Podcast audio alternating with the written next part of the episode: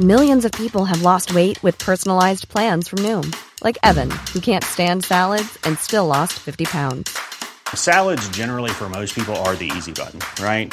For me, that wasn't an option. I never really was a salad guy. That's just not who I am. But Noom worked for me. Get your personalized plan today at Noom.com. Real Noom user compensated to provide their story. In 4 weeks, the typical Noom user can expect to lose 1 to 2 pounds per week. Individual results may vary. Hey, I'm Andy. If you don't know me, it's probably because I'm not famous. But I did start a men's grooming company called Harry's. The idea for Harry's came out of a frustrating experience I had buying razor blades. Most brands were overpriced, overdesigned, and out of touch. At Harry's, our approach is simple. Here's our secret. We make sharp, durable blades and sell them at honest prices for as low as $2 each. We care about quality so much that we do some crazy things, like buy a world-class German blade factory. Obsessing over every detail means we're confident in offering a 100% quality guarantee. Millions of guys have already made the switch to Harry's. So thank you if you're one of them. And if you're not, we hope you give us a try with this special offer. Get a Harry starter set with a 5-blade razor, weighted handle, shave gel, and a travel cover. All for just $3 plus free shipping. Just go to harrys.com and enter code CONFIDENCE at checkout. That's harrys.com, code CONFIDENCE. Enjoy. Why does Comcast Business power more businesses than any other provider? It has technology solutions that put you ahead, like the fastest, reliable network and serious savings. Whether your small business is starting or growing, you need Comcast Business. Comcast Business, powering possibilities. Ask about Comcast Business Internet and Security Edge, or find out how to get a $500 prepaid card with a qualifying gig bundle. Call or go online today to learn more. Offer ends 10/23/22. Restrictions apply. Call for details.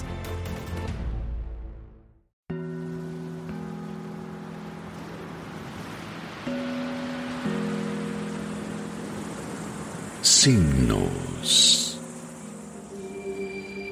Magandang gabi sa inyo, Ginoong Jupiter, at sa lahat ng nakikinig sa channel na ito.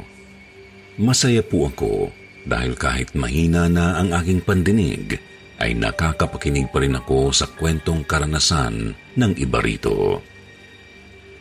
Bagaman ay ayaw ko nang balikan pa ang trahedyang naganap noon, namumutawi pa rin sa aking isipan ang alaala ng aking mag-iinang nasawi.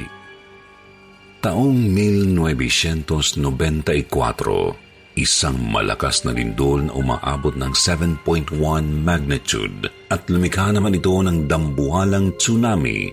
Nagdulot ito ng sakuna sa bayan na iyon at sa mga isla kagaya ng Baco, Verde at sa Karatig Rehiyon kagaya ng Luzon. Kitang-kita ng mga mata ko kung paano sirain ang bahay namin kahit na ito ay gawa pa sa marmol na material. Bagamat may 3 palapag na ito, ay naabot pa rin ng tubig na nagmula sa dagat. Malapit lang din kasi kami sa dagat. Umakit na kayo sa taas! Utos ko sa mag-iina ko. Pero paano ka, Javier? Sumama ka na sa amin sa itaas! Delikado na ang tubig at baka magkaroon pa ng pangalawang tsunami.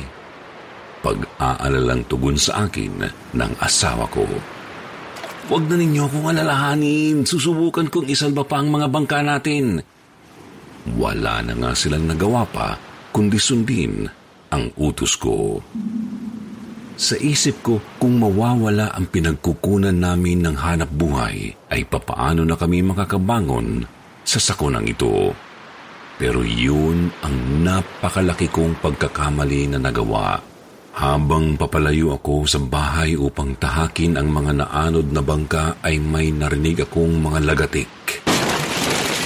Paglingon ko sa likod kung saan ang kinatatayuan ng bahay ay huli na.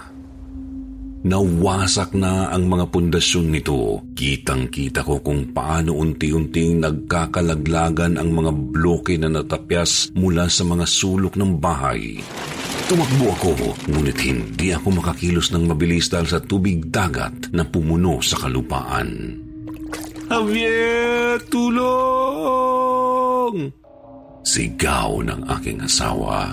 Naririnig ko rin ang iyakan ng aking mga anak na takot na takot. bago pa man ako makarating sa nawasak na pinto ng bahay, ay tuluyan na itong lumugmok. Dahil sa lumambot din ang lupang kinatitirikan, ay nagmistula itong kumunoy na hinihigop ang bahay pababa. Hindi ko na nasagip pa ang mag-iina ko. Paulit-ulit kong tinatawag ang mga pangalan nila habang isinasagwan ang aking mga kamay sa mga nagkalat na gamit at iba pang mga nakaharang sa daraanan ko. Nina! Jeng! Ellie! Ramdam ko na ang umaagos ng mga luha sa aking mga mata. Nina! Mga anak ko, pakiusap, sumagot kayo! Ngunit ni boses ay wala na akong naririnig, maliban lang sa mga kalapit na bahay din na mga nagsisipagtangisan. Paano ba ito nangyari?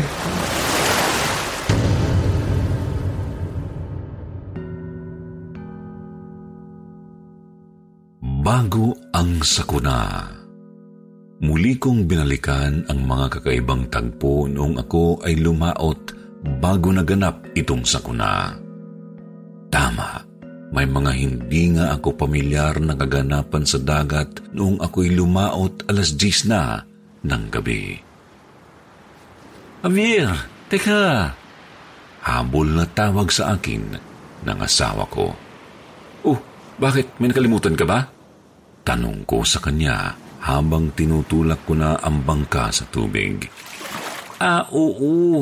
May pinababaon si Aling Pasing na bagong lutong kamote. Mga bagong ani raw yan. Palitan mo lang daw ng konting isda pagbalik mo. Naku, masarap itong ipare sa pusit. Tamang-tama, may dala akong suka rito. Masaya ko pang tugon. O siya, mag-iingat ka. Pagtatapos ng asawa ko.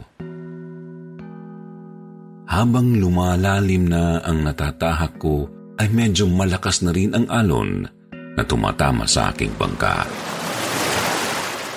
Hindi ito normal kagaya noong mga unang paglalayag ko. Dahil dito ay nagpasya na akong patayin ang makina ng bangka. Inihanda ko na rin ang aking lambat na gagamitin. Tumingala ako sa langit upang tingnan ang iilang nagliliwanag na mga bituin. Naghintay ako ng mga ilang oras bago hanguin ang lambat. Maya-maya pa ay hinango ko na ang lambat. Natuwa ako sapagkat mabigat ito, indikasyon na marami akong huli. Hindi nga ako nagkamali dahil halos mabutas na ang lambat sa dami ng nahuli. Samot-saring isda ang huli ko, pero may iilang isda ang hindi ako pamilyar. Teka, papaanong may mga isdang bato rito? Ito pa, anong klase naman itong isda na may parang bumbilya sa ulo? May mga kulay puting ulang pa.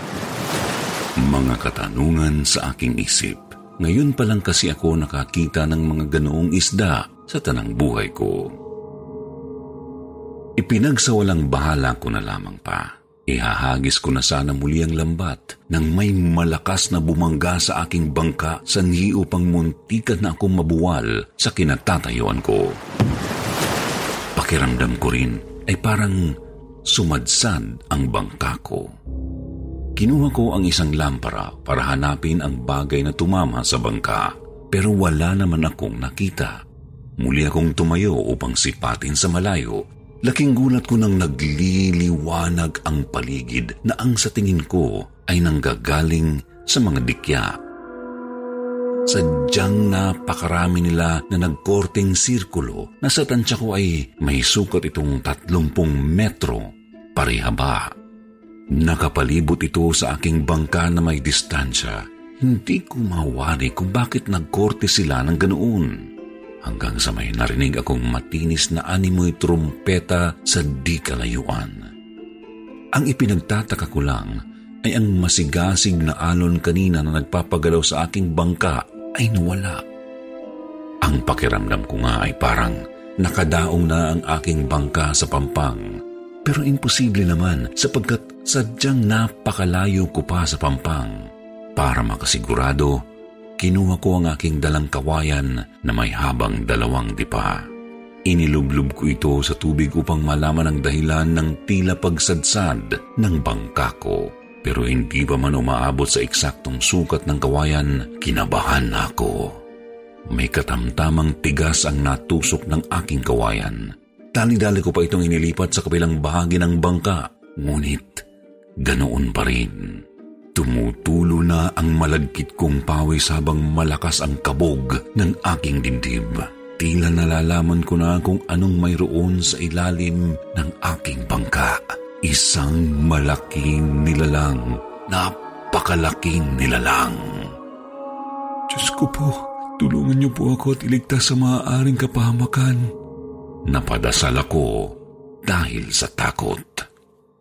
Alam ko sa sarili ko, sa isang galaw lang nito ay maaari nang mabuwal o tumaob ang aking bangka. Pansin ko rin pala na sadyang napakarami nila sa paligid. Nadiskubre ko ito dahil sa mga nakapalibot na mga umiilaw na dikya. Sa awa ng Diyos ay wala silang ginawang paggalaw. Naghintay ako ng pagkakataon na umalis na ang mga dambuhalang nilalang na ito. Nais ko na kasing paanlarin ang motor ng aking bangka. Ilang oras pa ang lumipas ay may mga paggalaw sa ilalim. Narinig ko na naman ang matinis na tinig na tila nahahalin tulad sa trumpeta. Pagkakita ko sa paligid ay unti-unting nawawala ang mga dikyang may liwanag. Umalo ng bahagya na ikinagalaw ng aking bangka. Sa kabutihang palad ay hindi nabuwal ang aking bangka. Papasikat na ang araw hanggang sa naging normal na ang paligid. Nakikita ko na rin ang tamang ritmo ng alon na nagpapagalaw sa bangka. Laking pasalamat ko at ligtas ako. Pagdaong ko sa dalampasigan ay sinalubong na ako ng aking mag-iina. Marami na rin ang tao roon na nag-aabang sa akin. Mga mamimili ito ng huli kong isda, pero ang hindi nila alam kung ano ang kakatuwang nangyari sa akin. Naaalala ko na isa pala iyong babala at ang tingin ko sa mga dambuhalang nilalang na iyon ay galing sa kailaliman ng karagatan. Nagsisisi ako sapagkat hindi ko man lang binigyan ng pansin ang kaganapan na iyon. Pagkamat hindi ako naniniwala sa mga kasabihan o babala dahil ang mga lindol sa Pilipinas ay natural na nagaganap sanhi ng nakapalibot sa Pasipikong bilog na apoy o kung tawagin ay Ring of Fire. Kabilang rito ang mga bansang nasa silangang Asya, bansang Hapon, China, Taiwan, Pilipinas at Indonesia. Ang trahedyang ito ay nagdulot ng pagkitil sa 88 katao kasama na ang mag-iina ko. Umabot rin ang 4,000 katao ang sugatan. Ayon sa tala na mababasa sa pangmasang dyaryo, marami ang napinsala ng mga kabahayan. Hindi ko talaga ito malilimutan. Sumalangit nawa ang mga kaluluwa nila. Kahit nag-iisa na ako, ay patuloy pa rin ang buhay. Masasaan ba't makakasama ko na rin ang mag-iina ko sa kabilang buhay. Sa ngayon ay nakatira ako rito sa Maynila. Nagpapasalamat ako sa aking mga pamangkin. Kahit papaano ay inaalagaan nila ako. Salamat din sa channel na ito ng Kwentong Takip Silim na patuloy kong pinapakinggan. Magsilbi sana itong aral sa ilan. May mga bagay na kaya pang ibalik. Ngunit ang buhay ay hindi na kahit kailan maibabalik pa. Ako nga pala si Javier. Hindi ko tunay na pangalan. Muli, marami pong salamat.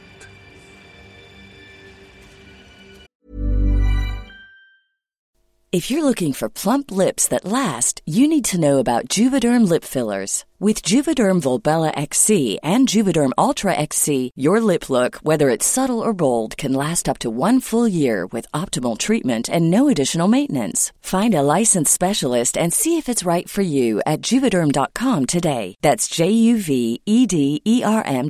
Add fullness to lips in adults over 21 with Juvederm Volbella XC or Juvederm Ultra XC. Do not use if you have severe allergies or a history of severe allergic reactions, or if you're allergic to lidocaine or the proteins used in Juvederm. Tell your doctor if you have a history of scarring or taking medicines that decrease the body's immune response or that can prolong bleeding. Common side effects include injection site redness, swelling, pain, tenderness, firmness, lumps, bumps, bruising, discoloration, or itching. As with all fillers, there's a rare risk of unintentional injection into a blood vessel, which can cause vision abnormalities, blindness, stroke, temporary scabs, or scarring. For full, important safety information, visit Juvederm.com. Burrow is a furniture company known for timeless design and thoughtful construction, and free shipping, and that extends to their outdoor collection.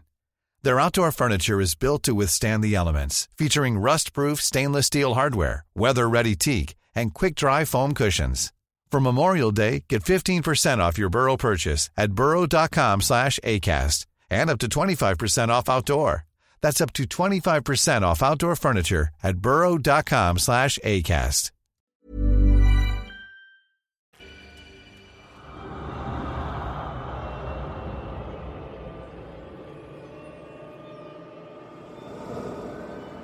Encuentro sa hinihinalang kugtong.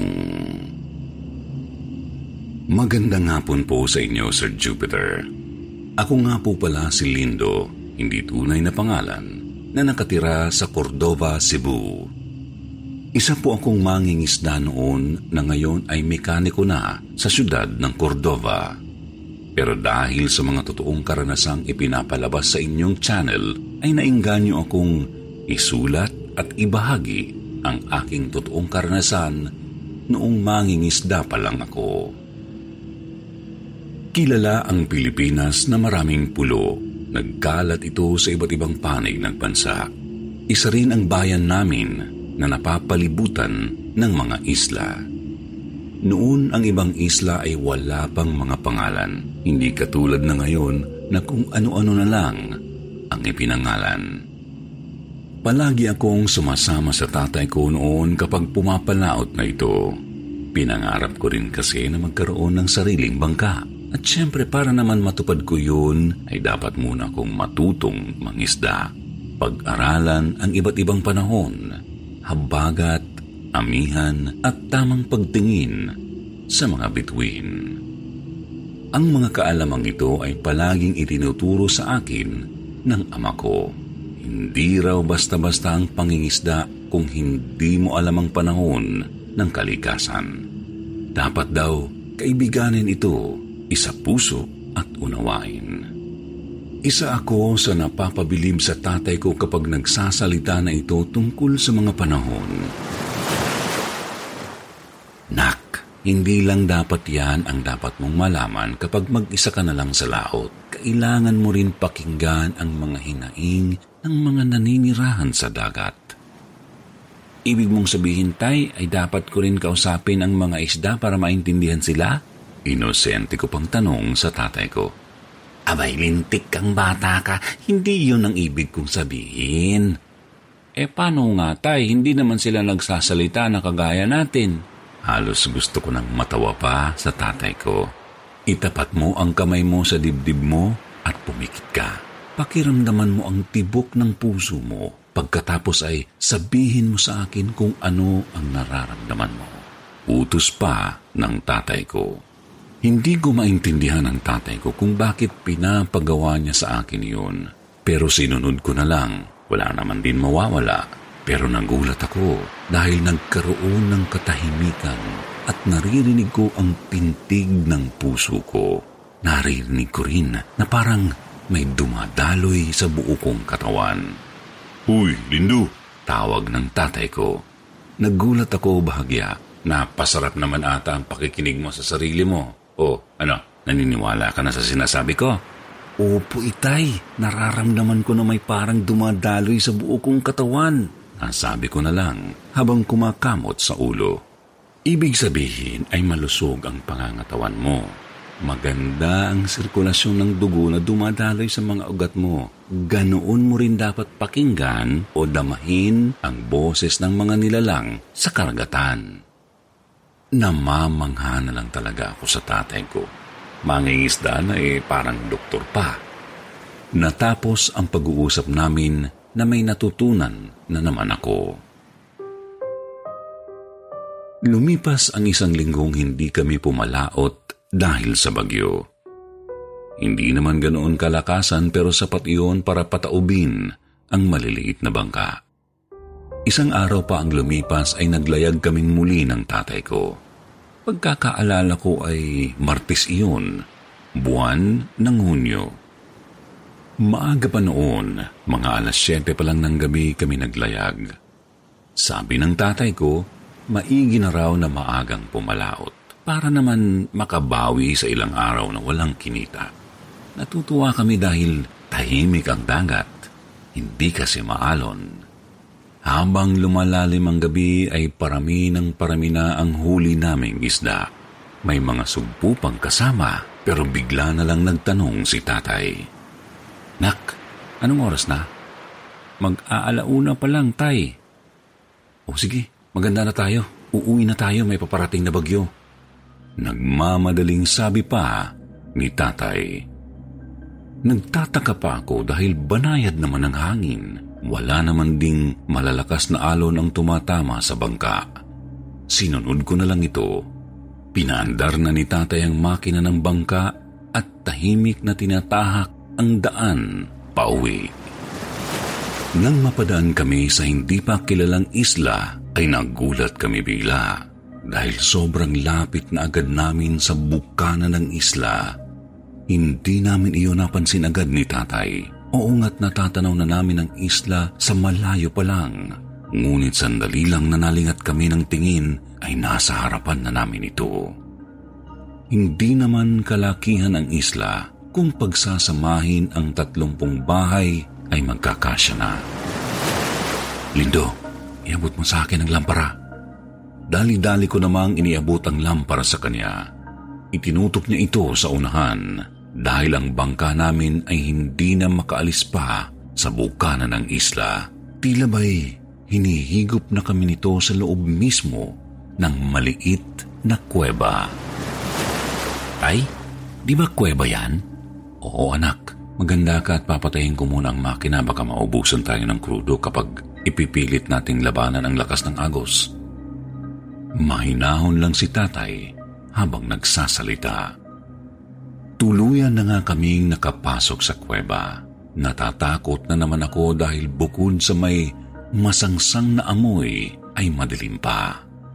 Tanging lampara lang ang nagbibigay ng ilaw sa madilim na kuweba. Tiningnan ko ang paligid na abot lang ng aking mga mata. Nilulumot ang paligid. May mga troso rin ang nagpalutang-lutang. At hindi lang iyon, kundi pati na rin patay na hayop.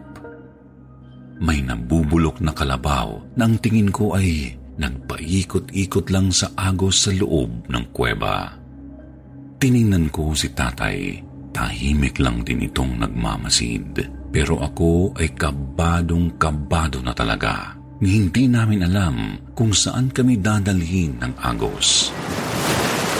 Isa pa talagang nakakabingi ang katahimikan sa loob ng kuwebang iyon. Hanggang sa may narinig ako, parang may pumintig, kagaya ng sa pagpintig ng pulsuhan.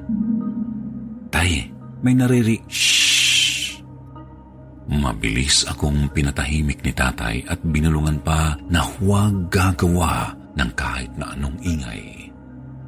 Gusto ko pa sanang tanungin siya, ngunit seryosong-seryoso ang tatay ko. Para na akong mababaliw dahil papalakas ng papalakas ang pagpintig na para bang lumilindol. Pero kakaiba dahil mahihina lang ang mga pintig na iyon. Nagsenyas sa akin si tatay na kuhanin ko ang sagwan. Kaagad ko naman itong ibinigay sa kanya, pero ingat na ingat ako sa galaw na ginagawa ko. Hanggang sa nagulat ako sa ginawa ng tatay ko dahil dahan-dahan na sumasagwan ito. Mabilis niyang naikot ang bangka pabalik sa labasan. Halos hindi na ako makagalaw o makahinga man lang. Dahil kapag nagkamali lang si tatay o ako ng kilos ay baka may kapamakan. Kilala ko ang tatay ko na kapag ganoon na siya kaseryoso ay may panganib talaga. Hanggang sa unti-unti na kaming nakakabalik, natatanaw ko na rin ang bukana. Umikit na lang ako at nagdasal sa Panginoon na makalabas kami ng ligtas. Hanggang sa, "Lindo, pwede ka nang dumilat." Pagkabukas ng mga mata ko ay nasa labas na kami ng kuweba. Sobra talaga akong natuwa dahil ligtas na kami. Hindi pa rin pinapaandar ni tatay ang makina ng bangka at patuloy lang ito sa pagsagwan. Nang makalayo na kami sa islang iyon, ay saka pa lamang pinaandar ni tatay ang makina ng bangka. "Tay, ano bang meron doon sa kuweba?" "Mamaya ko na ipapaliwanag sa iyo, Lindo, kapag nasa bahay na tayo." Lumipas pa ang ilang oras ay nakarating na nga kami sa dalampasigan. Sakto naman napapasikat na ang araw. Saglit naming nakalimutan ang kakatuwang pangyayaring iyon dahil naging abala kami sa pagkilo ng mga isda namin para ihatid sa merkado. Pagka-uwi sa bahay ay saka pa lamang ikinuwento ni tatay ang kakaibang nangyari sa amin sa weirdong isla. Ayon pa sa kanya, may nakikwento sa kanya ang kanyang mga magulang noon, mga naglalakihang isda na kung tawagin ay kugtong. Hindi raw ito naninirahan sa mga malalalim na karagatan kundi sa mga kuweba ng isla lamang sapagkat doon sila ay ligtas. Hindi raw malalaman ng mga tao kung ano talaga ang itsura ng kugtong dahil wala pa umanong nakakakita nito. Tinanong ko kay tatay kung ang napasukan namin ay bunganga ng kugtong. Ang sabi niya ay posible raw na kugtong iyon dahil sa hindi normal na pag-agos ng tubig sa loob at isa pa ang mahihinang tunog na sanhi ng pintig sa loob. Palatandaan daw na may buhay sa loob ng kuweba. At pangatlong sinabi niya, hindi naman daw nilulumot ang kuweba. Sindak pa rin ako sa mga sinabi ni tatay. Ibig lang sabihin na totoo nga ang kugtong at sa konklusyon ay nakapasok pa kami roon. Pero hindi naman sinabi ni tatay ng direkta sa akin na talagang 100% ay kugtong talaga ang napasukan namin. Totoo man o hindi ang karanasan ko na iyon, ay patuloy naman akong naghahanap pa ng ebidensya tungkol sa kugtong. Siguro ang iba na nakikinig ay magtataka kung bakit ako ngayon mekaniko. Simula po kasi noong namatay ang tatay ko dahil sa bagyo ay isinumpa ko na rin ang mangisda. Naghanap ako ng ibang trabaho at ito nga, naging mekaniko. Hanggang dito na lang po ang aking kwento. Marami pong salamat. At eto na naman po tayo sa ating shoutout portion. Shoutout going out to Ice Baby Lejano, Genevieve Barrientos and Josephine Barrientos, Elise A. Hi to Ren Labs Flash Royce. Shoutout to Marianita Ella, Melanie Passion, Athena Lee, Mary Rose Bon, Chris Robenta at sa anak niyang si Penelope. Shoutout to Jelay Buenviaje, kay Pelix, kay Camille Angelica de Guzman. Hi to Christine Eve Makaday, Marivic Messina, Lay Biclar, Andrea Malate, Dania Diego. Shout out also to Binibining Maria Juana at sa kanyang ama. Hi to Cheche. Hi to Chris Ganoot, Blue Kaiser, Misora Aguas. Shout out to Celeste Giongo, Kitty Moonster, Gary Kearney, George Pogi at Shin Rosario. Marami pong salamat sa inyong palagiang pagtangkilik sa Kwentong Takip Silim YouTube channel. Sa ngalan ng bumubuo ng Kwentong Takip Silim, kay Sir Chris, Ma'am Chris, kay Ma'am Ann at kay Sir Jag, ako po ang inyong lingkod, si Jupiter Torres, nagpapasalamat. Why does Comcast Business power more businesses than any other provider? It has technology solutions that put you ahead, like the fastest, reliable network and serious savings. Whether your small business is starting or growing, you need Comcast Business. Comcast Business, powering possibilities.